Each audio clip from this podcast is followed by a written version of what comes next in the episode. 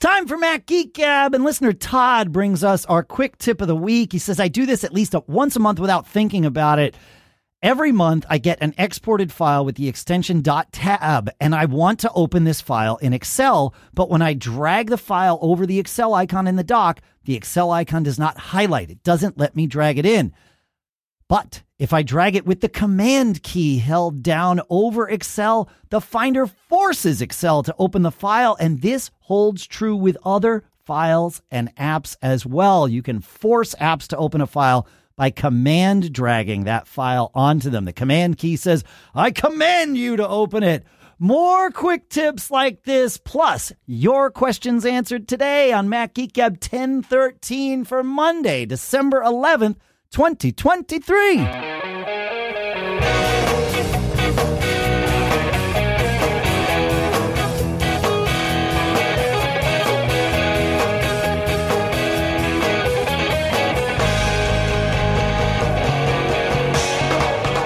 Greetings, folks, and welcome to Mac Geek Gab, the show where you send in quick tips like that. You send in questions that we answer. You send in cool stuff found. We string it all together into an agenda that makes it such that we are each more than likely to learn at least five new things every single time we get together.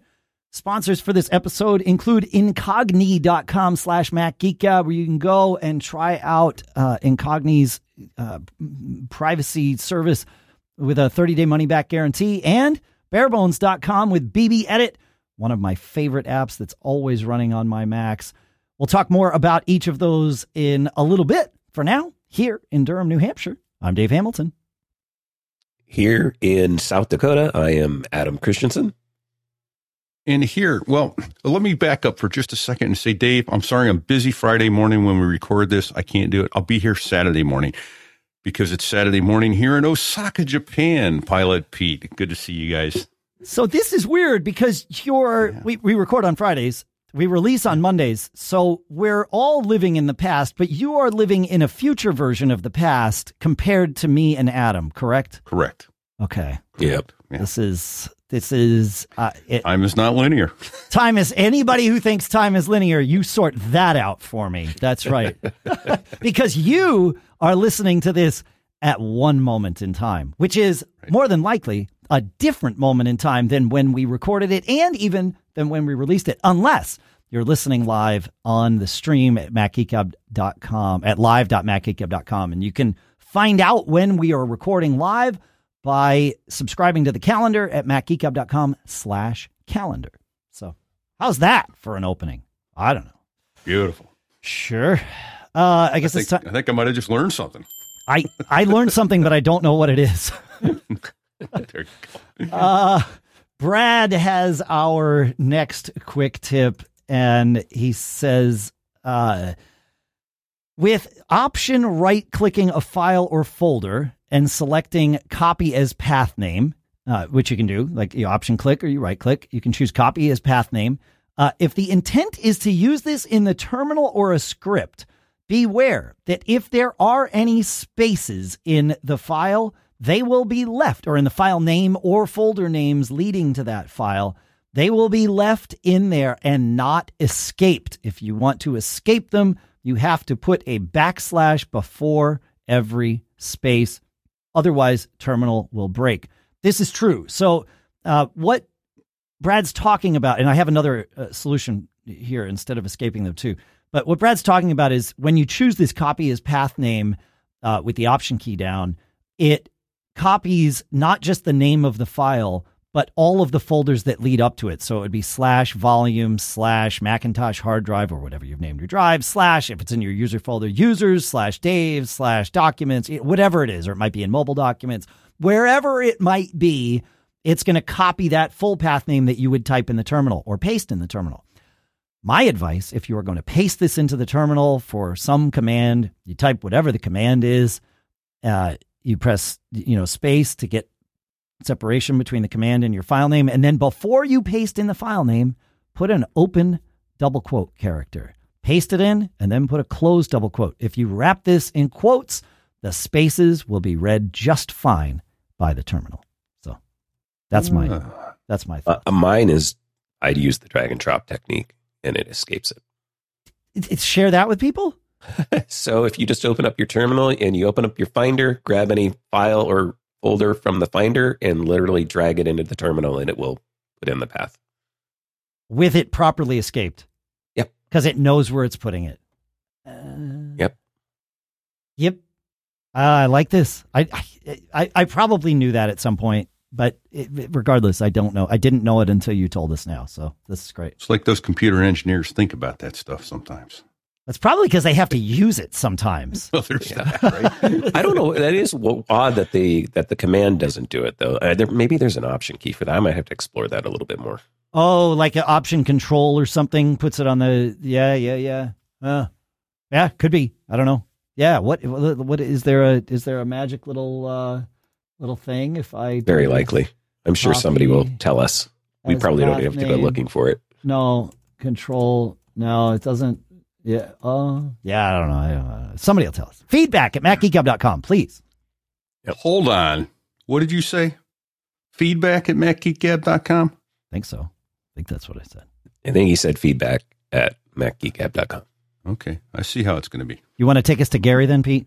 If that's how it's going to be. I, I can do so. I can do so. Gary Gary writes in. Uh, it's a little bit of a long, quick tip, but it's a good quick tip. So last week we were talking pre-show uh, about how to get the bitter coating off of the button cell batteries. But and I'll tell why here in a minute. That's important. I like to use a file.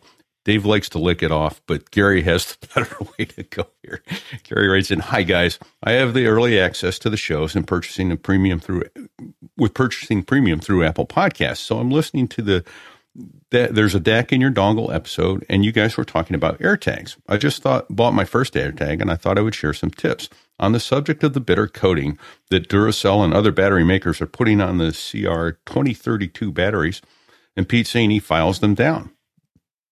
I read that there is a better way to do this. Get some rubbing alcohol and a wet paper towel and wet a paper towel with it. Once you do lightly rub the paper towel on the battery, it will take off the bitter coating and make the battery work better with the AirTag. They also sell batteries that specifically say compatible with AirTag. Oh. I will definitely look at the card uh, with Find Mine, but um, but I don't know if you guys are making aware. Oh, I'm, I'm on to the second part of it now. Uh, I was wondering where you were going with this, Yeah. Says, I'll definitely look at the card. We were talking about a uh, AirTag. oh, the AirTag card that we card. mentioned in the last type. episode. yeah, your it's a- wallet, basically yeah. a credit card format of an Yeah. AirTag. So I'll definitely look at that. But I don't know if you guys are aware that Spigen, S P I G E N, makes an AirTag wallet, and the link's in our show notes. The wallet is a little on the thick side, and I know you guys prefer a thin wallet, but how it works is that there is a removable cover on the side of the wallet that has a round hole for placing the AirTag in. You pop off the wallet, uh, pop off the cover, and put the AirTag in, and snap the cover back on. I bought one so far, and I like it. And I suggest share AirTags. Huh. Oh, and I may suggest share AirTags feature with my friends. So keep up the great work and keep the shows coming. So it, it's it's thin, but it's still AirTag thick. Is is Yeah, but it like folds open to put your I like it is a wallet that has a spot for an AirTag in it. That's okay. Attached That's pretty it, cool. Yeah. Huh. Yeah. So I unfortunately am forced to carry a. I, I used to like the little clip wallet. and I'm forced to carry a full size wallet for some Yeah. credentials that I carry with me. Got it. And I just didn't have room. It was already, you know, twice as thick as any normal wallet. and I just couldn't go any thicker. That's And pretty that's why I went interesting. to the credit card format. Huh. But I like that. Yeah. Yeah. All right. Cool. Little uh little tip with the cool stuff found. Uh the only problem is that rubbing alcohol doesn't taste good, Pete, so uh, it makes me not want to lick the, the batteries anymore. How many licks does it take to clean an AirTag battery to make it work? I don't know. The world may never know. Let's let, don't lick the batteries, folks. Sorry. Ask Woodsy. Ask Woodsy. Yeah. I like it. All right. Uh, while we're on the subject of AirTags, Bob brought up an interesting idea that I think is a brilliant little quick tip. He says when replacing the battery or setting up a new AirTag, set the name to whatever you want to call it, followed by the month and the year of the current date. This will eliminate the stress of wondering when your AirTag battery will fail when you need it most. Because you can't know anymore. You used to be able to see the actual charge level of an AirTag battery. Now you are only able to see it when it's in like Apple telling you, hey, emergency, replace it now mode, which obviously always happens the moment after you leave for an extended trip. Pete, I think you can probably right. confirm this for us. Yeah. Absolutely. And, and of course, to an international location where you're not going to be near yeah, uh, any right. form of of store where you can buy. Where they have no lickable batteries. Battery. Yeah, that's right. that's right. Yeah, yeah, um, yeah. So I like that idea of putting that on there because they they do tend to last about a year, uh, unless you're making it make noise all the time, right? That I presume that would sort of tank a battery faster, but otherwise faster, it's about sure. a year of being an AirTag that the battery's like, yeah, hey, you should replace me. So yeah. Yeah. Interesting. Nice. I like that. Thank you. Uh, I believe listener Todd has another quick tip for us. I'll find it as I'm vamping here. Yeah. Todd says you can permanently delete text messages on macOS Sonoma by going into the Messages app. Go to View and choose Recently Deleted. Then select messages or shift click a range of messages. You can command click multiples and shift click. You do all the things that you would normally do. And then control click the selection and select delete in the pop up. This will delete them immediately as opposed to, uh, you know, on whatever cycle it is that these things actually get deleted. Yeah. Yeah. All right. I'm not going to make any nice. speculation about the kinds of text messages that Todd needs to delete. I'm definitely oh, not. I think I think this rolls over probably into some of the other areas where Apple, when you delete it, doesn't truly delete. Like I'm thinking that this is a similar thing with uh, like photos. Like mm. when hmm. you delete a photo, right? It it sits there for 30 days if, if you're using iCloud photo library. Correct. Um, yeah, and I think you can do similar type things. Yes. Yeah. Yeah. I think it's the, it's the same kind of thing. Yeah. Yeah. Yeah. Yeah. It would it would clear it it's out. like the equivalent of emptying the trash or something. I don't know. Um, I Uh, yeah, I there there's there's I, I suppose this is simply a fish shake because I don't think any third party could solve this problem, but maybe someone has cleverly figured out a workaround for it of which I am not aware. But I my issue with messages is that I've been using messages since the first day it came out, probably like all the rest of us here. And I get pictures and videos and all of those things and as might not come as a great surprise to anybody who's listened for more than a few weeks. I'm kind of a pack rat with my data. I, I don't delete data. So I, I have set all of my devices to never delete any messages and also sync them with the cloud so that they just magically appear on all of my devices. But I don't necessarily want all of the data from my messages on all of my devices all of the time. I it's in the cloud, that's fine, pull down the recent 30 days. And if I want more, if I want to scroll back, go and slurp that down too. But Apple seems to, at least as far as I'm aware, still just push everything down to all of my devices that sync with messages in the cloud. Yep. Yeah. Okay. Yeah. have you found a workaround for this? Nope. Okay. No, Great. I Great. go in and manually manage it. Yeah. But, uh, something I would like to see happen if it would be great if they could do a VIP like thing for messages because, you know, oh. now you get all those like, you know, confirmation codes and other kinds of marketing messages and stuff like that, right? And I'm constantly having to purge and delete that stuff because I don't want it and it just clutters up everything. I would love it if I could say, okay, everything in this list, I want, you know, keep them for Forever. however long. Sure. Yeah. Have separate settings. Everything else, I read it, kill it or kill it in seven days or it'd be really nice if you could kind of separate yeah. you know or even if it was just one of those things they do with contacts. Like if they're in my contacts it's these rules. If they're not in my contacts these rules. That'd be nice. Yeah.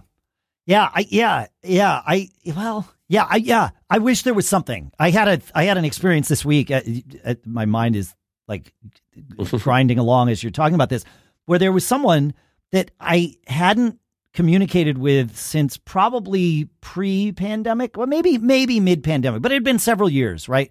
And mm-hmm. I wanted to reach out to him, and the best way that I had to get in touch with him was his phone number for iMessage. He's an iPhone user, and uh, I searched for his name in messages, and it didn't come up.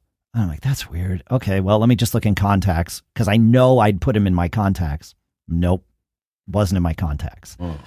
This has happened to me for a while. I was having an issue where the default contacts at the default contacts database that things would be added to was not my iCloud database. Over the years, it cha- if you have multiples, it will change it. And I guarantee you, I did not manually do this, but it would change to either my Google one or for a short period of time, I was a professor at the University of New Hampshire and it would store it in that database. I'm pretty sure it must have stored Brad's data in this database, in the UNH database, because I went and looked at my Google Contacts database online and it wasn't there. And I'm like, crap.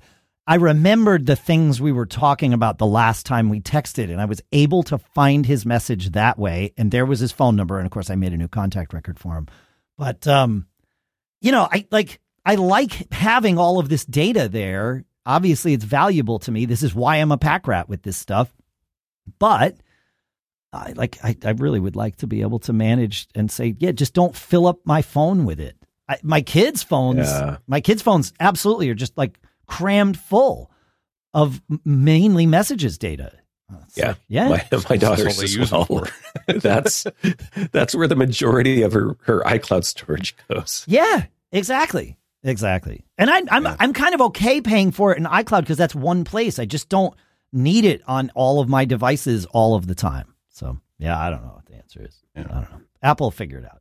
I feel like they will figure this out. Like this is becoming. It started being a problem for us heavy users. Eventually, it's going to be a problem for everyone. like you just give Yeah. it enough time. So yeah. One last. Did- oh yeah, go ahead, Pete. I was going to say I've got a quick uh, I've got a quick corollary to Yes. a previous quick tip, which was uh, put the date of your battery on your AirTags. Yep. Rod L in our Discord chat says he puts the date that he put his AirPods in service, and when he Oh. names the AirPods, so he names the AirPod like mine. I call them AA, so because I want it at the top of the list. Sure. And Pete's AirPods. But if I'd have put the date after that, then I will always know the date I put them in service, and I'll know when the warranty is expiring. Okay, so I you Rod L's tip is fantastic. I like that. I Yeah, also do you think you just buried a quick tip there by putting AA? you can't. Oh yeah, there you go.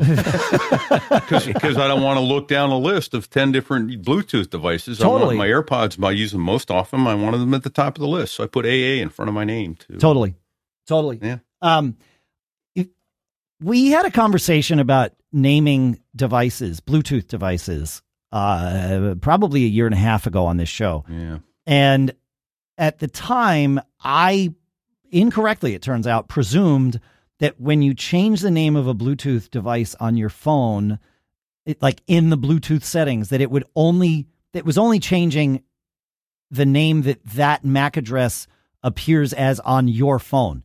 Right. It turns out that's not true. right. It, I've noticed that It- now that you mention it. It Yeah. changes the name of the Bluetooth device in the Bluetooth device's profile on itself. And the reason I know this, Pete, is because I went to uh, I you and I both go to this same place where um, we float in the flotation Yeah. tanks. Yeah. They also have a sauna room there, which is really it's a nice thing. You go spend like 30 minutes in this sauna and the sauna has a Bluetooth speaker. And there are two locations. There's one in one town called Portsmouth, another one in Hampton. And I was getting confused which one to select in my phone so I could listen to a podcast while I was in the sauna. So one day in Hampton, I na- I renamed the Hampton tank to, you know, IR Sauna Hampton or something. I'm sure they appreciated that. I, I bet they do. Um, Actually, yeah. but I didn't realize that I had changed its name until I went with Lisa a few months later, and she was like, "Oh, we were going to listen to a, a podcast that was on her phone." I'm like, "Oh, it's going to be called IR Sauna. Well, I'll help you figure out. You know, like it, you should only see one because you've never seen the other one, so your phone wouldn't get confused." And she's like, "I see IR Sauna Hampton." I'm like, "Oops." But you actually helped them out there. I, I think I did. angry. Like I'm sure other people ran into the same problem that I did. So yeah, yeah. But um, but yeah, yeah. Bluetooth naming conventions. I, I like this. Send yours in feedback at macgeekup.com. Like th- there's clearly some like even like this just opened up a can of worms here, and I like I like this particular can of worms because it you know it's these things that help make our lives. Worms.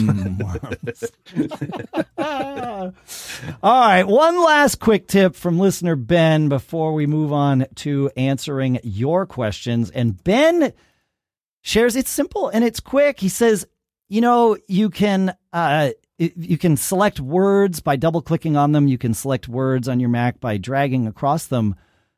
If you need to select a paragraph, you can triple click a paragraph and it selects or t- triple click a word and it will select the entire paragraph. Something I had no idea about. I love these quick tips. All right, look, data brokers are here to collect our personal information and sell it to other companies with just a few clicks of the mouse.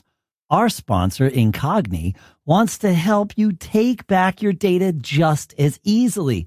They deal with data brokers on our behalf so that we don't have to spend hundreds of hours jumping through hoops, right?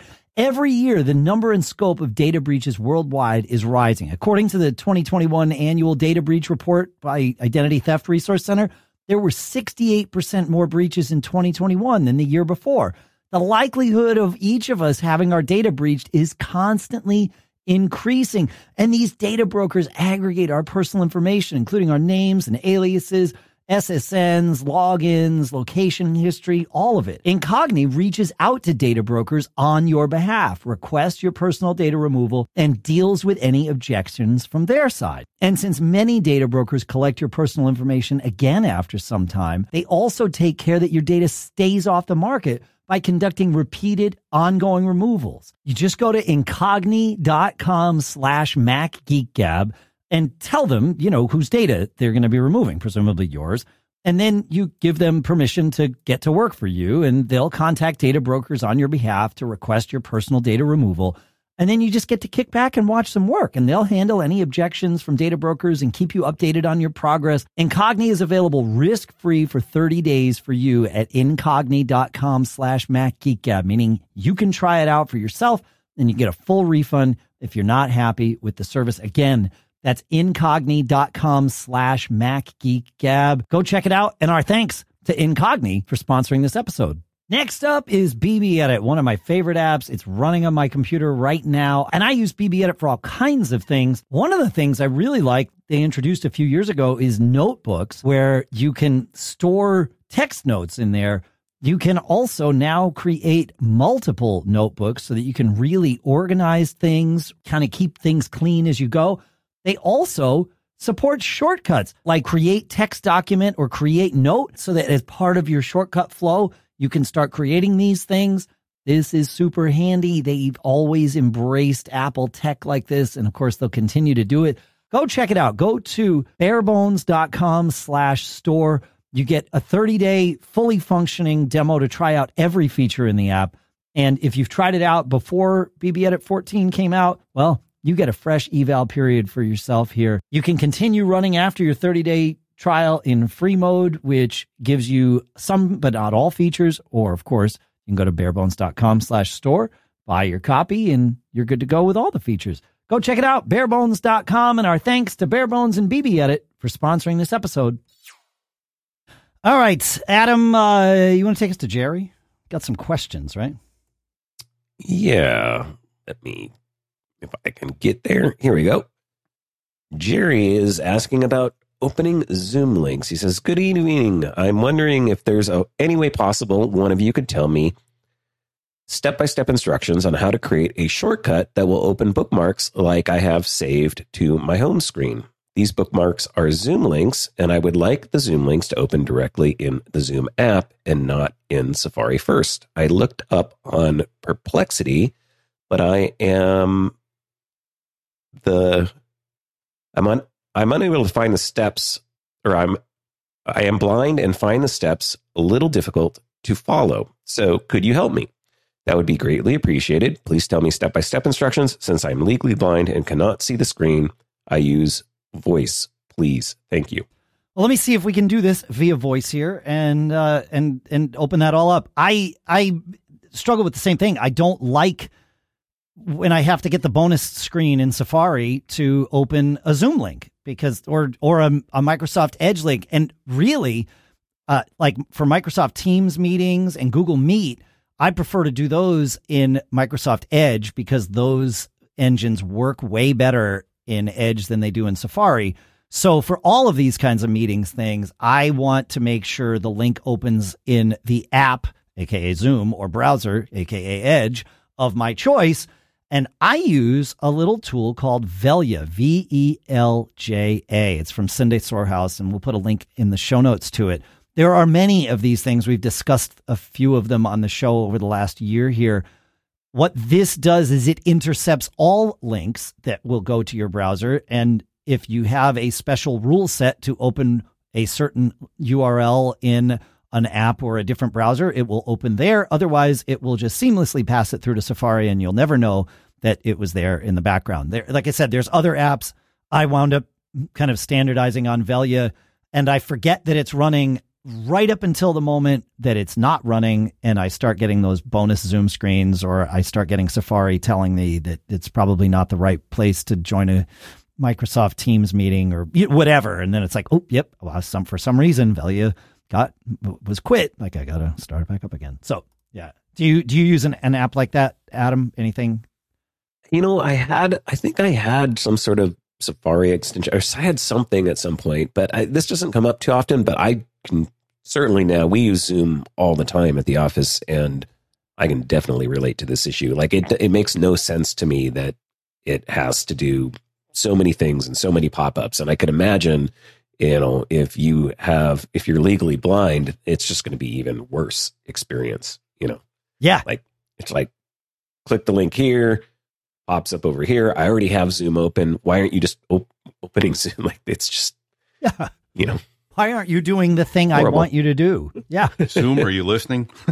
yeah, exactly. you don't even they, have they may be. be bound by they may be bound by the technology, you know, just how it works because it's those like I forget what they call those links. I should know as a web developer, you know, this special little yeah, well, it's I mean links that you can build. Zoom links are opening it, like they're HTTPS links, right? So your your computer only knows to open mm-hmm. links based on the beginning of the URL, not the not the address of the URL, right? So when it sees HTTPS, it opens that in your default browser, whatever that might be. What Velja does, and I assume others of its ilk, is they become your default browser and insert themselves there, and that way they can sort of get in the way and say, ah, this is a link to zoom.us. I know to open that in the Zoom app and skip Safari. Yeah, that's how these work. It's a clever so not, little hack. Yeah. They're not using those little special domain links or whatever. Like no. I know that apps can identify themselves to the system as saying like if I'm I don't know, Zoom colon slash slash. That means open Zoom. Right. And and maybe Zoom even has that, but all the links we get to join Zoom meetings are HTTPS links, not Zoom colon slash right. slash links. Right. So yeah, that it's it's that. Um that yes, that's the that's the trick is the um so, and by the way, before everybody emails me, I think I may be getting that wrong. I can't remember how that works. Like I said, I should know as a web developer how, or as a developer how, what the, what those things are called. Yep. That's your homework right after the show. He's going to go look it up. Don't have to mail him. There. Yep. And then, uh, uh, it, as Dave, you see, I put in the show notes, uh, free and free in SetApp included with the subscription price of SetApp is OpenIN, which is the one I use to, to ask me which browser okay. I would like to use. I believe, I believe Velja is free, just uh, free for everybody, uh, yeah. if I'm not well, mistaken. But yeah, yeah. Oh, yeah, OpenIN there's another. It, it, they all do the same thing. It becomes your default browser. Yeah. That's it. Uh, they all do the same thing, and and hopefully stay out of your way to the point where you forget that they're even there. Which is I I have a bonus setup thing. So now, Pete, I'm going to go do that because that'll help me at my work. And the reason I will go use OpenIN at work is because I have a locked down. My IT department locks down my work machine, and I do not have admin rights to that system. So normally I cannot install software, but the way that uh, SetApp works, it actually runs under your user. So I can install anything from SetApp on oh, my work computer slick. because it's under my user account, not. Oh. And therein the lies machine another account. buried quick tip. so, But could you? And I realize like this, having a lockdown machine is not a universal definition. Every company sort of does it differently. But could you download an app like Velja? and put it in your user's applications folder like Setapp will like would that work or potentially yeah potentially okay. i don't i haven't messed with it too much i don't know how they have it totally Yeah. set up but it's pretty locked down Yeah, it's right. pretty annoying to be yeah that honest is with you. that's yeah. For for nerds like us that's like no. But setup on, solved that problem for me. So like i love it. I have access to all my setup you know apps and stuff like that and it really helps me with uh, with work. That's interesting. Oh I, I I guarantee you there's people out there listening going like oh, I never thought of being it being able to do that. Like so yeah you just you just you just made a bunch of nerds lives better which is really come on that's what we're doing. And and Now, I, I think you have to get set up on there first. So my, I think my IT department did install They setup for me. that. I had to prove that I had the licensing, and yeah. yeah okay And then once that was blessed, it was like, All right. Open but then that's yeah, that's one app, right? Yeah. and and I don't mean that you have to be a nerd to listen to this show by any stretch. However, if you, if you listen, listen long enough, that's right. You'll become one. yep. Yep. That, you've I- been warned. You've been warned. Yeah, yeah. This isn't a mandatory thing. It, it's but it is a a natural byproduct. Yep. Uh, and that's a good thing. That you know, we, our, the goal is for like I say, you know, it's Yeah, for us. We we always say five new things. Well, you know that adds up, man. Yep. Week after week. Pete Chuck asks. He says, uh, "I review my cellular data use at the end of each month so that I avoid going over my five gig cell cla plan cap." And I have avoided and also avoided roaming charges. Uh, then I reset those stats for the next month. This month, I noticed a new listing among the many apps that I have on my iPhone running 17, iOS 17.1.1. Uh, he probably is now on point two. I may have missed the uninstalled apps category in the past, but I don't think so. It seems new to me. And after I cleared my November cellular data usage, that category disappeared and has not come back. It wasn't a significant amount of data usage relative to everything else, but I wonder about what it refers to and why it would show up now. Yeah. Well, and he actually signed it, Chuck, in Japan. So how apropos that I can say from Osaka tonight, Konnichiwa, Chuck. That's right. Yeah, you are you are in the future. Yeah. Yeah. The uninstalled apps category refers to data that's actually used by apps that have since been uninstalled from your phone. So the features in iOS designed to give you a complete picture of all your data usage, including the data consumed by apps that are no longer present on your phone. So when you uninstall an app from your iPhone, the iOS system keeps track of that data and all those apps used during the current billing cycle or, or data tracking period. And it's aggregated under uninstalled apps in, in that list there in the category in the cellular data usage settings. And since the uninstalled apps category represents data used by apps that are no longer on your device, there's no tog- toggle to turn it off, uh, to turn off cellular data for those apps because they're already gone. You've And already turned them off. Yeah. yeah, you, yeah. you- boy, have you turned them off for good. so, um, so you may not have noticed this category before. It may not have shown up if there weren't any recently uninstalled apps that used any significant amount of data. And since you reset your de- cellular data statistics every month, say that three times fast, all accumulated data usage information is cleared, including the data recorded in the uninstalled apps. And that's why the category disappears if you reset your data usage and haven't since uninstalled an app that's used any data. So I didn't even realize this feature existed until uh, very recently. And so Yeah. Yeah, right. now we So- all know. Yeah, that that it makes sense. It um I, I'm I'm happy that when I, I remember when I first saw that and I was pleased that it kept track of that data. Like it it, it puts it in a bucket, but it doesn't just forget that that data was used during that period. I would like it if it remembered which app had used it and maybe just marked the app in parentheses to indicate that it was uninstalled. Or if you could tap on uninstalled apps and see the, the detail Oh, list. that'd but, be nice. but Yeah. you don't get to see that. And my guess is someone at Apple decided that was a privacy violation, right? By Oh, if you've yeah, deleted sure. the app, don't show it to me anywhere else on my phone. You promised that all the data related to it was deleted, and so yeah, like I might. That's Yeah, fair enough. Yeah, I, I, I don't know. sense. I don't know. That's Yeah. that's my guess on this stuff. So Well, we got another question, Dave. Yes. Uh, Mickey wrote in and he said, Dave, Pete, and Adam, thanks as always for the great show and love having Adam along for the ride moving forward. And so do we, Dave, or uh, Mickey. Um, as a longtime podcaster and podcast listener, I've been listening to Adam's show for almost as long as MGG, Mac Geek Gab. However, I fell off listening to most podcasts a few years back due to shortened commute. And suffice to say, I was so glad to hear his voice again this week as part of MGG. That said, I'm a little behind, and I imagine I'm not alone in being curious to hear a little bit more about Adam's background, what's been going on with him. Uh, he mentioned in the last, last episode that he's relocated from SoCal, Southern California, to South Dakota, which came as a surprise to me. Can we get a proper Adam intro into a future show? That would be this show, uh, present show, linear time and all, and hear more about his background and what he's currently working on. Thanks, gents, as always, for a great show, Mickey.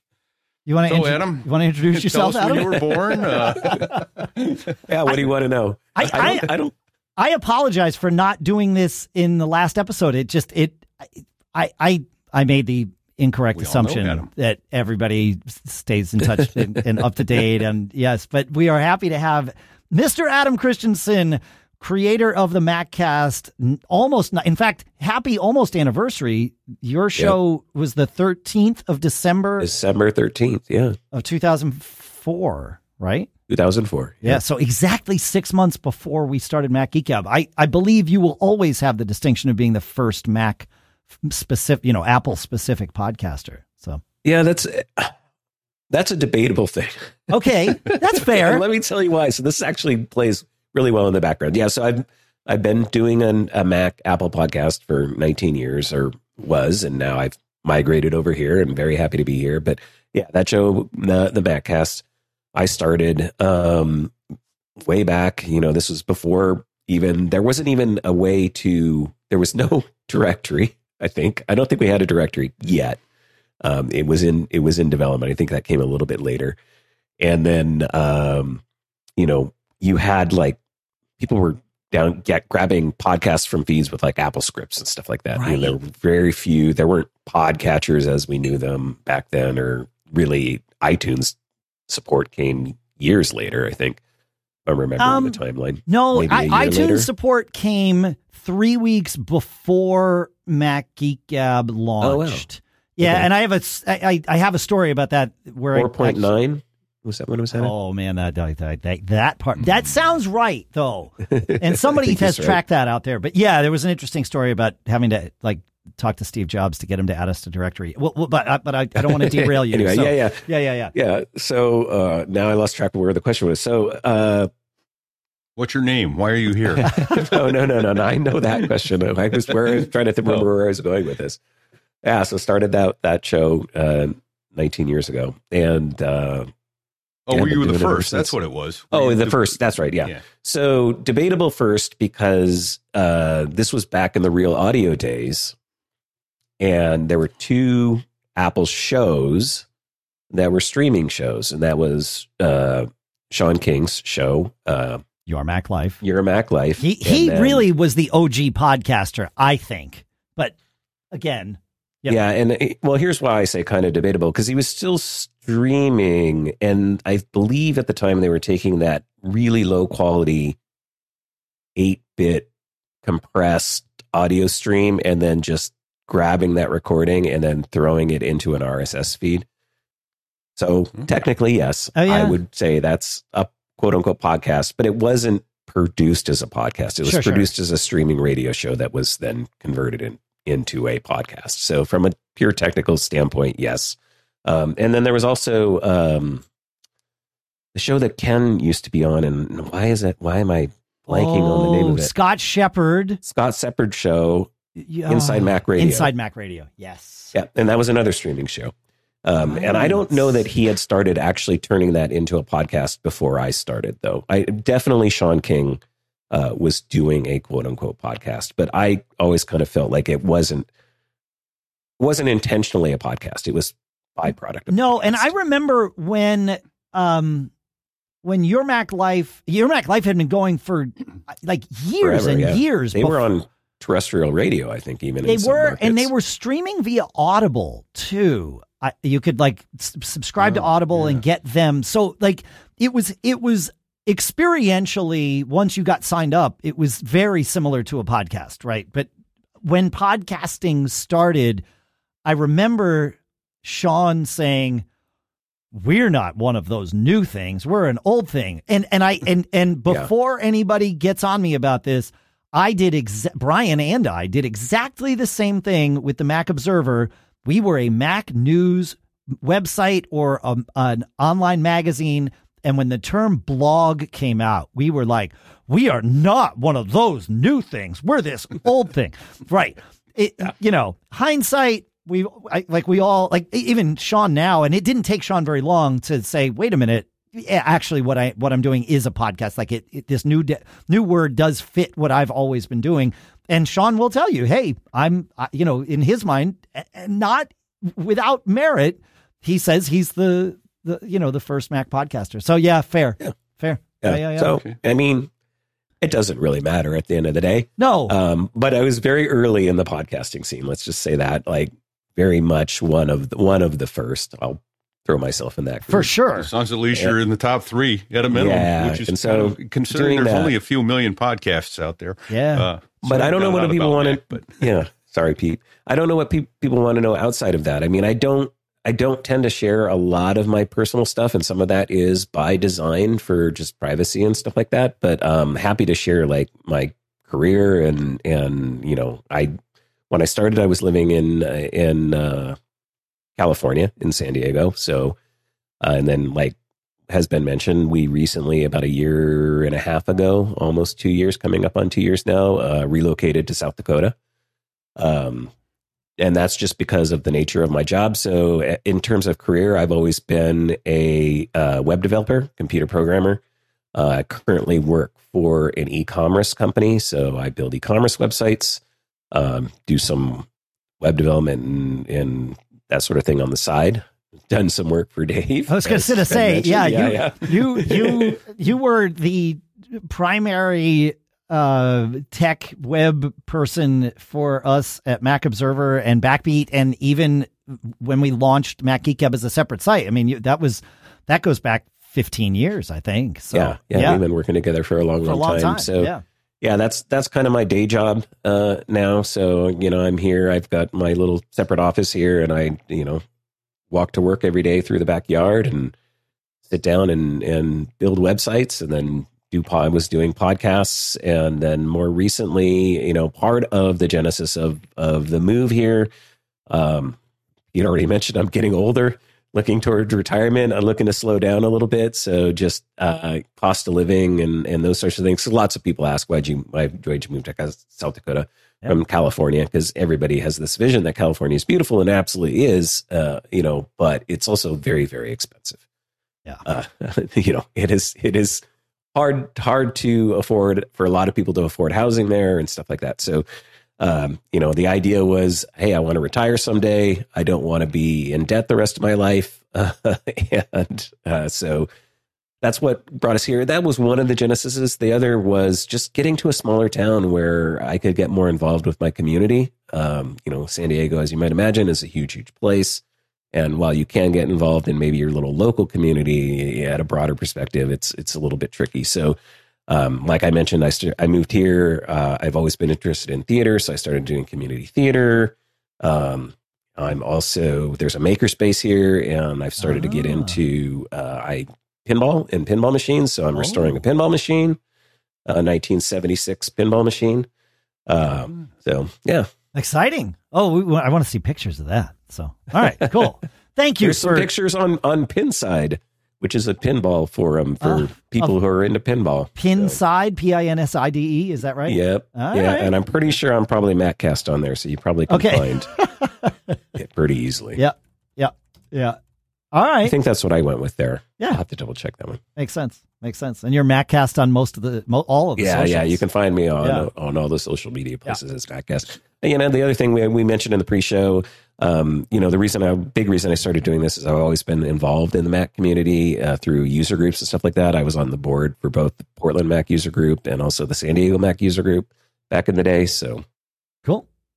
Thank So, you um, for giving us I've got that. a quick question to uh, to follow up. Then, Adam, is MacCast done, or are you doing one last show on the anniversary? Or The plan is to have one more show on the 13th, and that will probably be the end of it. I'm not sure what that's going to be yet. I'm still like mulling that in my mind. But cool. yeah, Cool.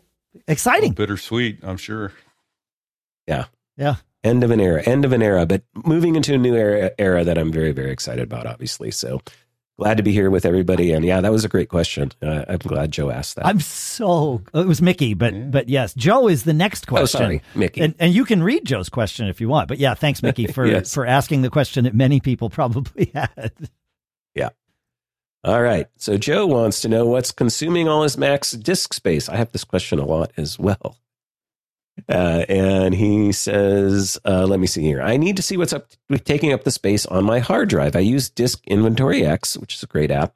Uh, I tried it this time and it runs, but it grinds to a halt and never gives me the the results. I'm, I guess it's just too old of an app to work with Sonoma. Do you have any alternative suggestions? Uh yeah, I um I I I like most of us need to do this often and so I have used many apps over the years. Omni Disk Sweeper was sort of the go-to for a while and it still works. But I have really become enamored with the Space Lens feature inside of Clean My Mac X. It- that it it's part of Setapp, so that's a bonus. And it really makes it it like the, the the way it represents it visually on the screen. You see what categories or what folders. You can kind of look at it either way. You can dig in. You can delete things from there. It will sort of give you some context uh, as to what you're deleting and and the you can have it sort by what's the biggest stuff so you you know it kind of does a lot of the work for you in terms of setting it all up so it makes it really easy to go and find the biggest offenders quickly and decide whether you want to get rid of them. And I've I've had it you know I probably run it I don't know uh, four times a year five times a year. And you know it routinely finds things like I had this one three gigabyte log file from an app for you know something I had turned on for yeah for for troubleshooting with the developers or whatever, and then you know you forget about it and and they don't tell you thank you so much we've finished this now please make sure you go through and you know turn off this this log file generation. I was like oh yeah that's actually a lot so um yeah so but you know things like that and things you just forget about so I yeah I I like Clean My Mac X. I also like Daisy Disk. Uh, if I didn't have Clean My Mac, I, I mean, I have both of them. I, uh, Daisy Disk also has a, a its own sort of visual representation of this, and and and that you know they both sort of work for my brain. I don't know. Do you guys use anything different? Nope. I use the exactly those two those two apps. Yep. I, I prefer uh, Clean My Mac X, um, uh, Daisy Disk. I think I just have because again, I think I want to say that's still part of Setapp, so I believe that's why I still have that Oh. one. Yep. I don't know if it is or not. Okay. Yeah. Yeah. It. I mean, it it's was good. for a while. I think. Yeah, it's but- only and Daisy Disk is only ten bucks. Like, it, and you you know it, it it does the same thing. It sorts by largest, and so you can really kind of see. So I was trying to pull it up. You know, eh, again, it looks like it's a, a casualty potentially of um, the redoing of system preferences. oh, But- uh, the built-in, you know, find large files thing that Apple used to have. yeah, that di- I can't, I, I can't find it now. But Yeah, it, it used to do a pretty good job. It must not be big enough The file. built-in I thing. think I think it's, I don't know where they moved it to. I'm trying It's to in it. it, it. You're right. It's in um, system settings general. Uh, on well, but in oh, system settings general about. I think is where it. Yeah, system settings general about, and then at the bottom of that screen is the um, storage settings, and that's where you can go in and start to see some of that stuff. Um, two two things I will add to this: use disk utility and highlight your you know your boot disk, and it will show you all of the space that's used by your snapshots that Time Machine grabs. And that can be a really easy way of reclaiming some space. And then, um, and that's just like, like I said in Apple's disk utility. And then the other thing that that I find really helpful is Hazel from um uh oh why can't I Noodlesoft. Uh, Mm-hmm. Hazel, I it, it, Hazel is essentially for those of you that remember Apple's watched folders. Hazel does it right. It lets you do things based on what happens in a specific or many specific folders. And I have Hazel pointed at my downloads folder and I have it remove. First of all, I have it remove duplicates because I don't know if you folks have this problem, but I wind up downloading like the same PDF often. And, uh, and so it's nice not to have 14 copies of that. But I also have it purge anything in my downloads folder that's more than 30 days old. It, uh, I- I know, and I used to do this. nice. I've used the downloads folder as kind of an archive at times.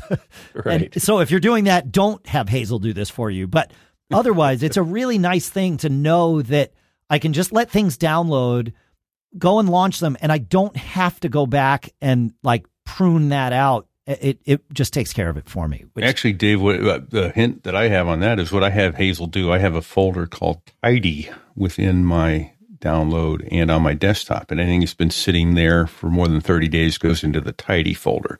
And then I regularly go through there and go, okay, I want to keep that. No, I don't want to keep that. so you have how it Hazel kinda- put things in the tidy folder. yes. Oh. And so it keeps my download folder relatively clean, and then I can go in and go. I do need to keep that. So tidy is kind of my little ar- archive within. But I have one in desktop and one on the on the downloads. yeah. And then uh, you talked about duplicates, so that's a nice segue into. It's not a disk storage space space one so much, but Gemini will find duplicate Oh files yeah. for you, also available in, in SetApp. And the way I remember Gemini is that's the uh, astrological sign for the twins. Yeah, I'm right. assuming that's why they named it. Yeah, yeah, yeah. Yep, makes sense. Yeah. Yep.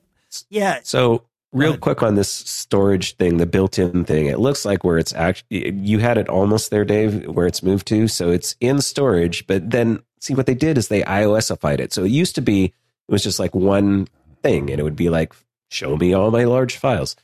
Now they've got it in categories, so I can see I have you know 111 mm, gigabytes of apps, and I have 5.6 gigabytes of books, which are audiobooks, and Sure. developer files. And then there's documents, and then they have the little eye icon, the info icon. So if you go into documents and click on the eye icon from System General Storage, there's the view that shows you the tabs with large files, downloads, Oh. unsupported app, file browser, and you can go sort by size and see your largest files and stuff like that built in. Got it. So it's like buried now. It used to be really easy to get to. It was like used to be right there. large files from like Get Info or something like that. But yeah, it's they. Can you? it. I don't want to pull this up on my computer because I I know that it will be the thing that causes all of our audio to go crackly uh, Yep. while it crunches my disk. Yeah, so I'm not going to do it.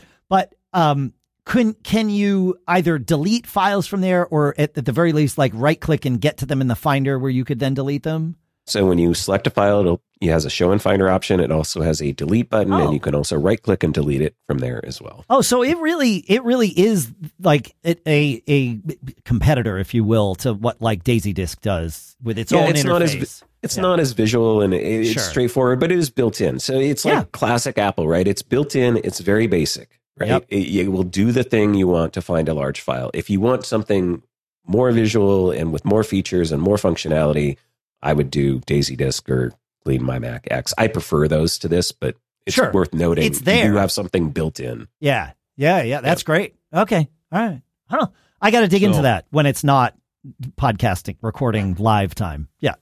Yeah. So new new word there, by the way, and I want to uh, make sure this gets into the uh, next. I don't know if it's the Urban Dictionary or what have you, but you use the past tense of the verb to iOSify. Oh, yeah. They iOSified it. He said, Yep. I, I think Ted Landau gets credit for coining the term iOSification. Mhm. "Okay, I, I, I, like, I remember he was writing for us at Mac Observer at the time, and and I, I really, I, I, think he was the first. I, I think he was the, the Okay. one who coined that term out in in, in our you know our Sure. little Apple world here. Yeah, yeah, Well, we need to spread that word. It's yeah. So descriptive. It's yeah, and it's and he was right. Like he was Yes. writing about it as a warning at the time. Like I don't like this iOSification of Mac OS, and now it's just like, well, it, you know, it's how it be. Yep. Rampant. Yeah. And not always good. Sometimes it's good. It sometimes it is good. Yeah, yeah, yeah, Right. Yeah. Right. yeah. So I got to call Ted. It's been a long time since Yeah. I've talked to him. Yeah, yeah, yeah. Should I take us to Sean? In fact, I searched for iOSification to put a link in, and it it pulled up a Mac Observer link. So there you go. Beautiful. Yes, please take us to Sean. Yeah, yeah. I'll We've been we've been too far down memory lane, Pete. The future. Well, right. So Sean writes, "Good evening, gentlemen." And when we started the show, it was morning, but it may now be evening, depending on how and when you're listening. He Sure. says, "I have an issue I need help with," and and he then includes this. So if you're writing a question, please include this information. I'm running a 2017 iMac 27 inch on Monterey 12.7.1. That's always helpful to have that. That is. Yeah, fair. Uh, I seem to have two photo libraries. I'm not sure why. I did not intentionally create two. I did have an issue several years ago where I accidentally deleted all my pictures. Ooh, sorry to hear that. When I was deleting pictures off my iPad, I did not realize it was taking them off iCloud as well. Fortunately, I have multiple backups, so it was mostly fine. Perhaps that is how it happened. Regardless, I would like just one library. I have looked it up on Google, but seem to find different ways of doing it. I'm not wanting to delete everything again. Good plan. And I would like some guidance, please. And thank you, Sean. Um, wow. Yeah. Yeah. Wow. So I, found an article at Otherworld Computing about which has a lot of good options for merging multiple photos libraries, and they they talk through doing it manually. You can use the import function of photos. You can export in a variety of different ways. So there are options. One of them, which would be my favorite, is Power Photos from Fat Cat Software. It, it is a th- piece of third party software. You will pay for this. And by golly, if you're going to, if, if you care, and you clearly do, about the integrity of your photos library in the end, please take our advice and go this route. Also, make a backup before you head down any path because anything can happen. But I have been through It does. some, it, and does correct, yeah. I have been through a ton of these, and and it will it Power Photos is helpful. I don't want to use the word magic because it will require you to interact with it at some level. But it really is magic. It's just not set it and and forget it because you don't want that when you're doing these merges. You want to be able to review things, but it will crunch through both of your photos libraries or all three of your photos libraries at- that you want to merge, and then it will show you the duplicates and it will guide you and say, "I think this is the one you should keep." And this is the one you should, you know, let go and all of that stuff. And it will pull it all together and it will maintain your albums and all of those things. It, it is absolutely an essential tool if you're doing this. Uh, I, I highly I, I, like. You can hear it in my voice. Just go get it. That's the way to go. You can read the article at OWC if you want to know sort of the the ways that you're not going to choose, and then you're going to just choose this one. I, I, I, I don't I don't mandate things often here, and this isn't really a mandate, but man, you it's as should go it's, get. it's as close as I'm going to get. Yeah. this is one of those tools that I don't think a competitor to it exists, which is weird because of how valuable it is. Like, don't let the fact that this is its own thing out there in the market, don't let that mislead you into thinking that it's not valuable. It is absolutely valuable. So, No, that's yeah. high praise. Uh, How much is it, Dave? You know, Uh, I'm looking at the purchase page. It is a new license is thirty dollars. So that's not bad. totally worth. considering the, how you know is thirty bucks worth keeping your photos uh, integrity. And and you're going to just save so much time with this too. It it Yeah. like I, it, I I I I saw and heard you sort of acknowledging that that your your love for this too, Adam. Is did I get that right? Yeah, I was gonna I was gonna jump in when I had an opportunity. I have recommended this over and over and over and over again throughout the years. It is absolutely the tool to do exactly what this question is asking. Um, with all the caveats that you already mentioned, you know, backup. I'm anybody who's listened to my show for years knows I am like crazy about backup. Um, and so, somewhat related to this, another feature of this that's really great from a backup perspective and just a cleaning up your library perspective is if you're like me, and I think a lot of people out there, right? You have a huge library with all your photos and stuff in it, but maybe a large majority of them aren't like the greatest photos, but they're photos that obviously you want to keep, right? And if you want some a tool to help you clean, and again, you're gonna have to do the manual work for this, but clean your library. This tool will let you manage multiple libraries and create multiple libraries. So uh, a great one, a great tip I've given in the past is, you know, why not just create an archive each year of the last year's photos? And you can do it by doing a you know a smart album. Just says you know from january 1st to december 31st of this year. Create that and then put it into a separate library and then you can archive that you know put it in backup put it on online archive it multiple places and then you know for that year you could go back and safely remove those less you know keep keep the photos you really want from that year, but you know the ones that are kind of iffy or maybe not so great, right? Oh. Now you've got it in a separate library, and then you can use a tool like this to go back and pull that library back. Or obviously, you can just open the library and photos by holding. I think it's the option key, right, when you can select different libraries. Yeah. So you could keep them around. You could just have them archived, but then that way you're not you don't have your main library cluttered up with a bunch of junk. So right? okay, so I I want to I, I want to restate what you just said for my own benefit to make sure I understand this because what you said or at least what I heard, I really like this. Your idea is that you're not when you create this archive and then you save it off somewhere safe, and that is hundred percent of everything that survived the year. You, you know, you Right. might have deleted some things that you, you know you took a picture of your pocket or something, but Right, yeah, uh, yeah. yeah. Otherwise, everything goes there, and then at that moment, you don't then delete that entire year from your main library. You just then go through and prune freely, knowing Yeah. that you have this backup. you have a backup of that of the of oh. all that other stuff and if you want to go access that stuff right you can just right go back and open that library right Dude. and this will let you manage it and you know it For takes some- diligence right you, you have to be actively really it's not an automated thing but yeah Y- y- yeah, go ahead, say Exactly, that again. Pete. and then you can be more aggressive in getting rid of all. You know, if you have ten photos, you know, you you know you're going to get run, rid of the ones with the eyes closed, but uh, is the mouth smiling? Is eh, Yeah, yeah, Be a lot more aggressive. Going, this is the one I really like. I'm going to get rid of the rest, And you've got that safety net. and you've got that. safety Yeah, net. for That's for those of us that, that- make sure you're backing up your archives to multiple places just Yes. I'm going to tell you that you should have a local copy somewhere on a hard drive. You should have something in the cloud somewhere. Like, yeah, yeah, no, really- that's fair. If you don't have three copies of that that archive library, it's not backed up, in my opinion. But I I totally agree. Yes, hundred percent. Yep. No, this is great because it it relieves the.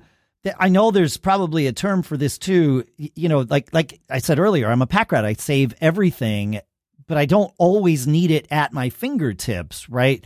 And so this caters to that, whatever that version of of you know data retention anxiety is.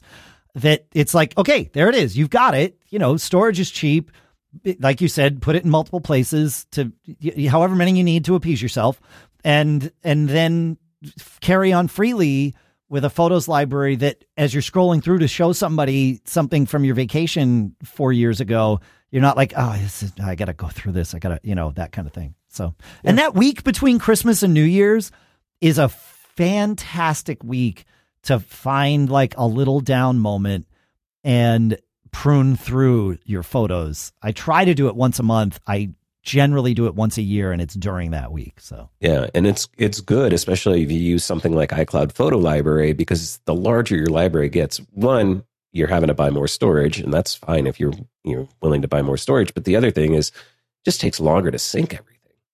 fair. Yeah. You know, Fair. Y- Yeah, yeah, yeah. That's right. Yeah, yeah.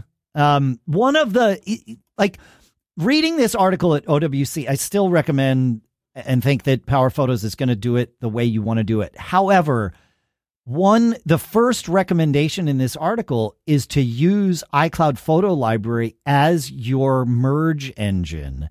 And the way you would do it is, you know, you have your one photo library that is synced to iCloud turn off or change libraries. And when you do, tell it merge them and it will merge what's in iCloud with what's in your now new system photos library and and it will do it.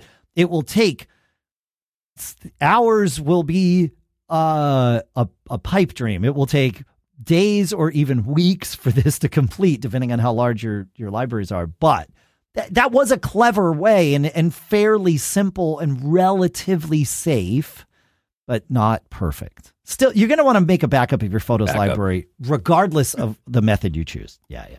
So, all right, let's. Uh, we got a little time left here. Let's let's do some cool stuff found, shall we? Rod in our Discord, Rod L in our Discord, uh, said uh, that. Oh, where is it here? I know I had it. I had it. Oh, I know why I don't have it. Um, Zoom for Apple TV is now a thing. It's an app, oh. uh, right? And so mm-hmm. I don't know if you guys have done this, but on Thanksgiving, I have a daughter who now lives in northern Italy. So, you know, it's not like she lives in Chicago or something and it's easy to go visit her or, or vice versa. So we did not see her for Thanksgiving, nor will we see her for Christmas this year. And on Thanksgiving, we did a, a you know a FaceTime call, and we used the new uh, continuity camera features of Apple TV where I just laid my phone on its side in front of our television and that became our camera and we had you know uh, sky on the on the on the big screen and we could just sit in the living room and chill and chat and we chatted for probably an hour hour and a half. It was great. Being able to do that with zoom even better because i, I like i actually like zoom better than facetime even for like family calls. It i don't know. Uh, it just so Zoom will use that continuity camera in the same way with your Apple TV now. So thank you for that, Rod. I had no idea. He said they stealth announced it, which I think is a really good way of saying it. But yeah, so I like it is our plan to use that on Christmas Day, you know, and we can. The, the nice part about it is, you know, then it's just it's all right there, and everybody can see and hear, and yeah, it's incredible. I agree. Yeah, I'll uh, throw in a bonus thing. I know yep. it's not the Zoom thing, but now that you mentioned continuity camera with uh, Apple TV, you know, my daughter's away at college and we've been using SharePlay with Apple TV and continuity camera to watch movies together, which is amazing. Okay, I I've never done this. I know that my my daughter and her boyfriend did it when when she was here. The daughter and fiance, uh, when she was here and and he was there before she moved out there with him. But um, uh, and they did it with Plex because it was before SharePlay. So that experience is is fluid and just works, huh? Yeah, it worked great. Yeah, really? absolutely. Yeah, you just got the little window goes down, and you're watching the movie together. And when you pause, it pauses both sides. And, yeah, it's just it just works. Huh? And do you have like what is the is there a collaborative experience? Like, can you chat with each other? I mean, obviously, oh yeah, you just have a FaceTime call going. Yeah, yeah. Okay, so you see each other's faces while the movie is playing. Yeah, just in a little in a yeah, a EMP. Corner. Yeah, yeah, yeah, yeah. Little picture. picture. You can move it around and you know all that stuff. Yeah, so. of course. Yeah. Uh, okay. Yeah, we definitely need to do this. Okay. How have we? How has this not? I mean, she's lived there for over a year. How has this not happened for us as a family? I don't know. I mean, she's living her own life. Like it's great. Like we got to let her. Yeah. We got to let her out. You know, it's fine. It's good. Yeah, yeah. yeah. Wait, you got to let him go? I, Pete, it's yeah, you do. Right. It no, sucks. I thought they were mine. I, as I say every time, you know, somebody's like, "This is amazing. Your daughter's living in Italy," and it and it is amazing. And I am ever like I am so proud and so thankful that she has like created this path for herself and like yeah. she she did it. Like it, like and if anything, you know, I pat ourselves on the back for like we successful launch. Like this is amazing. Um, I just wish you had to let him go before you paid for college. I'm well, just saying. You know, that's fair. yeah, but it, regardless, it it all of it is great except for the part that really sucks. Um, yeah, with right. her not being here. But you know, that's how it goes. Um, it's a good thing. It it. I always say that you know the tearful goodbyes and the the you know the painful distance and all that stuff is a sign that we as a family did it right and and I'll take yeah. it yeah because it would it would be in my in my opinion it would be worse if we were happy to to like never see them again or whatever. Like so yep. I don't know. Yeah we, we all have our own path and that's okay. But um but for us th- this is a, a good reminder that we did it right. So yeah. Anyway, all right. If we keep doing this, I'm going to start crying. So, Pete, can you take us to the next one? Um, I, I can, but uh, now let's see. Now uh, we're, uh, we were on to cool stuff found. Right? We were, and you were going to tell us Yeah. about Robert. I can, uh, Adam. You want to tell us about uh, about uh, the ChronoSync? About ChronoSync? Yeah, go ahead. I'd Why don't you do that? absolutely I'll come back to. to. I'll have Robert ready, queued up. Sorry Great. about that. No problem. Eric says that there's a new update for ChronoSync. ChronoSync now goes to 11. Uh, and it has support for Sonoma, but also adds support apparently for cloud services for your backup. So you can do, I guess, so people who don't know what ChronoSync is, it's a syncing and uh, backup program. I'll kind of mention how I use it because it Please. relates to what we were talking about earlier. Yeah. But um, apparently now it can sync files and backups to iCloud, Google Drive, OneDrive, Dropbox, Box, and other cloud services. So that is a new feature that I'm going to have to check out. I didn't know that this update had come to come out, and I'm actually a ChronoSync user. There you go. Um, but uh, yeah, so I've used ChronoSync in my backup strategy to be the tool that is like, I call it my selective archive backup. And so at its root level, what ChronoSync can do is all kinds of things related to backup. But the primary thing is syncing folders or volumes or directories from one location to another. And it could be local on your Mac, it could be to a network drive, it could be however you want to set it up. It is an amazing tool and you can set up schedules and all kinds of rules. It's very, very advanced. So, like, I've always used it to do the safe delete thing for files on my my desktop, and I'll give you one example because I think it's the the easiest to kind of grok. So, doing my podcast, I have a Maccast folder, and all of my prep and audio files and everything go into an individual folder for each episode. So, sure. my show notes, all that stuff. I want to make sure that I archive that stuff. So I have ChronoSync set up to automatically, on a schedule, sync that folder to multiple locations. I have it sync, syncing to a local Drobo. I have it syncing to a network drive, and then those drives in turn are backed up to the to the cloud. So I have multiple backups. Oh. So ChronoSync is just always running in the background, doing its thing. And so I know when I go back in, I've finished a show, it's been a week later or two weeks later, I can safely delete that entire show directory off my local drive because I know ChronoSync has already moved it off to my other storage locations, my archive locations, and it's backed up to the cloud. So I have no anxiety about deleting that stuff. And I have multiple things set up like that through ChronoSync. That's just one example. I have it also for like movie files and my photo library and a bunch of things. And again, you can do whole volumes, you could do individual folders, you could do individual you can set this up however you want. And it sounds like now I can go straight to the cloud, which is great. The only problem is I'm going to have to upgrade to like the 12 terabyte iCloud. Yeah, right. Yeah, I, if I exactly. want to exactly. Right, right, right. but that's fine. I can. Uh, I mean, you could sync it to your own private cloud, like um, you know, a, a, a, Mhm. dis, a Synology disk station or something like that too. Uh, Yep. I have a uh, to tie it all together. You you you manage you mentioned your workflow and and the last step it was and then you know you can safely delete it because it is synced to all these other places. You could use Hazel to safely delete those things that are say a month old. That is that's what I do Yep. here. In fact, I have Hazel set to move audio files and video files in the Mac Geek Gab folder to my Synology disk station after a month and then they're just gone from my drive and it's it all it's it's like it's life changing yeah yeah yeah so yeah, Yeah. I, this it, the um the, we had a little conversation in our discord about this and uh nibsuk said uh you know i because i asked people what do you use chronosync for because i was trying to wrap my i knew i know what it is but i it, it like you need to explain what you're using it for so that it resonates Yeah. with people and i'm glad you did that Yeah, yeah.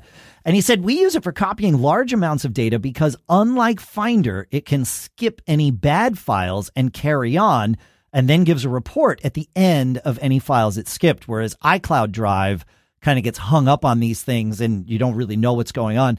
In a sense, ChronoSync is like iCloud Drive Pro, uh, it- you know, where it, it adds a whole lot to it and lets you kind of do these things. So, yeah, thank you. An, uh, another another great feature of this, I got to mention, yeah. is it has a checkbox that says "Do not sync deleted items from your source.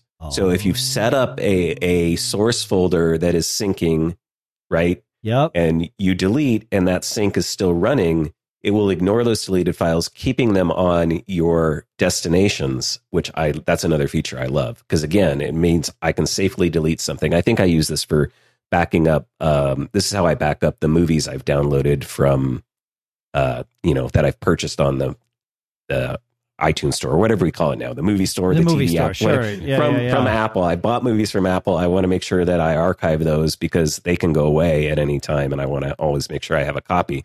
But I don't maybe always want it stored Right you know, there. where I have it stored or or downloaded. Yeah, so I can safely delete, knowing that sync says even though I've deleted it here.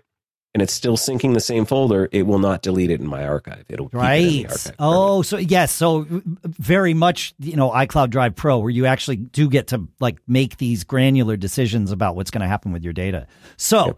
I looked, and in addition to the cloud services you mentioned, uh, ChronoSync will also sync to Amazon S3 compatible backup destinations.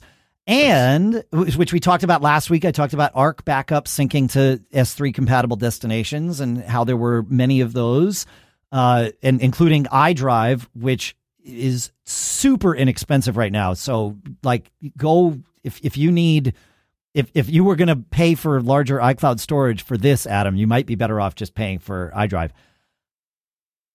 We mentioned Arq backup. Wilbur mentioned in our Discord a a free open source alternative to Arq's backup that also backs up to S3 stores, and it's called Kopia at K O P I A dot I O. And it will, of course, because it's S3 uh, destination compatible, it will work with iDrive E2. So uh, we will, I'll put that link in the show notes as well. So, nice. yeah. Pete, you want to take us to Robert? I, I'm going to, and Okay. and like Jeopardy, I'm going to give my answer to Robert first. Oh, all right. I like it. Well, if this ain't cool stuff found, nothing is. Thank you, Robert.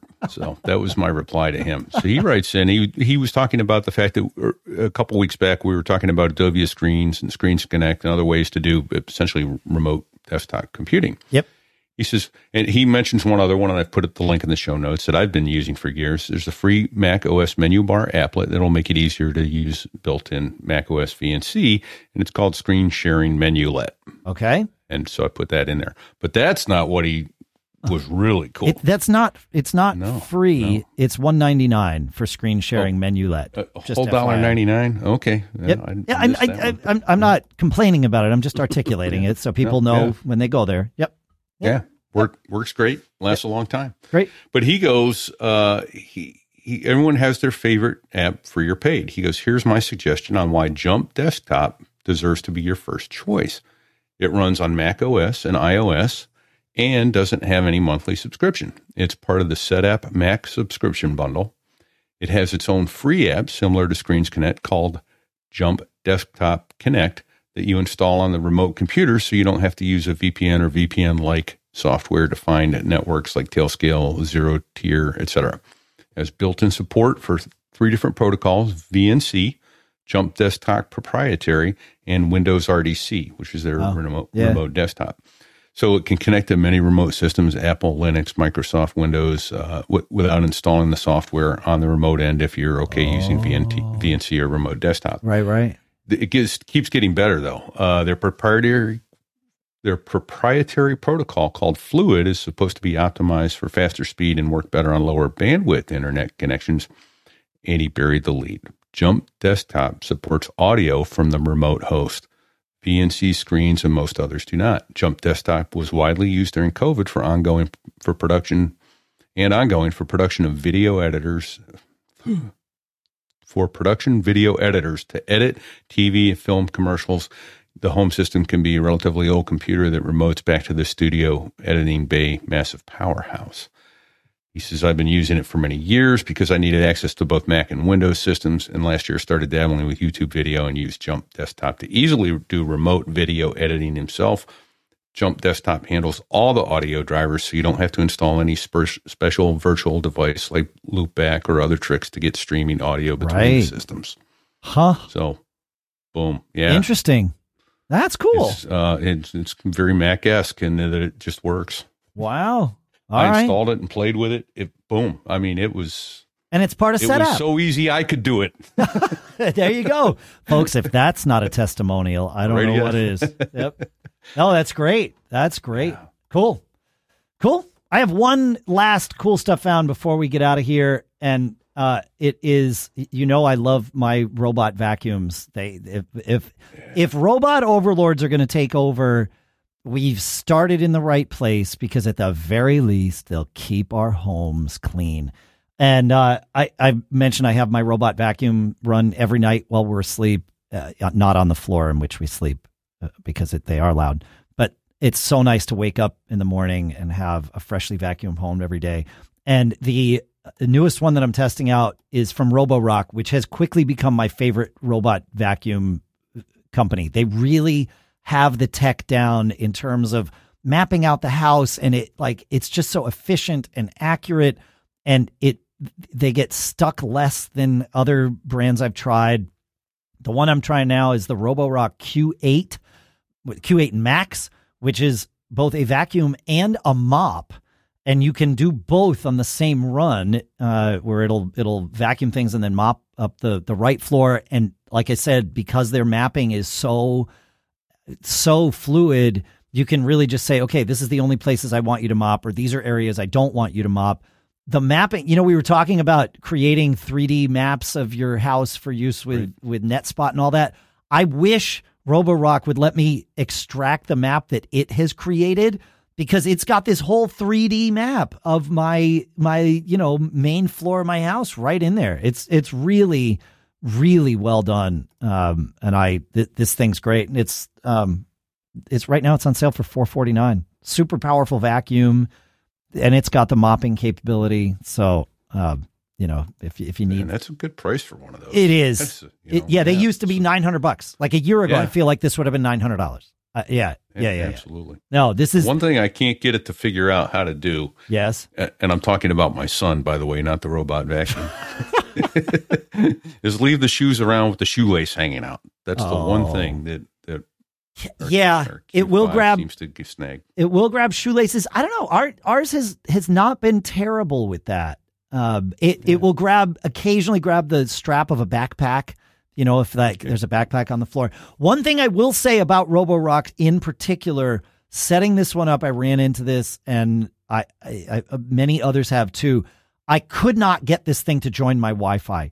It's one of those things where it has, you know, it creates its own hotspot. You connect to it, you give it the d- data that it needs to have, and then it comes back. I went, I, thankfully, I only went about a half hour with it before I looked on Reddit and found the post from the people that had gone, you know, five hours with it. The trick is to turn off cellular data during that process, and then everything worked Oh. fine. I know it seems counterintuitive. Yeah, because now that you mention it, my Roborock, and I, I think I have it. It's a Q5, I forget the Yep. exact model. Yep. Um, it it would not work with. It, you had two possible apps, and I was trying to use an app that it was not Oh. going to work. Yeah, that you can't get that it. old app anymore. So that problem is solved. But yeah, just Oh. if you're having an issue, and so I would take this advice and and zoom it out and say, any of these you know IoT devices that you're trying to connect to your Wi-Fi, if you're going through a couple of times and you feel like you're just banging your head against the wall, try turning off cellular data. That Yes. might be the magic answer. So Yeah. Yep. And then go to Reddit. and then if not, if all else fails, yes, let Google do the do the searching for you. So, yep. You got anything else, Adam, on this? Are you a robot vacuum user? Uh, I am. We have an iRobot. Yeah. Uh, we only have one. It, Yeah. It works fine. Yeah. Yep. Yeah, it's great. All right. Dave, Yes, Pete. now is the time on Mac Geek Gab when we dance. Well, we need music. We need music in order to dance. That is true. oh boy, what have I done? Uh, thanks for hanging out with us, everybody. Thank you for sending in all your questions and your tips and your cool stuff found. It's what, it, like, we love being able to do this, and you make it possible, folks. So thank you for that. Thanks to CacheFly for providing all the bandwidth to get the show from us to you. Thanks to our sponsors. Of course, you can always learn about our sponsors at macgeekgab.com slash sponsors. Why? Because Adam set that magic little page up for us a while back. But uh, you, you can absolutely go to incogni.com slash macgeekgab, barebones.com as well. Have a great week, folks. And uh, Pete, what do they say uh, in Japan? There, what's what's maybe three words of advice that they might say in Japan, but translate it to English because I don't speak Japanese. Well, I think it's the same. You know, there are some words across all languages that are the same, and it, if this isn't universal, I don't know what is. Don't get caught. Made up.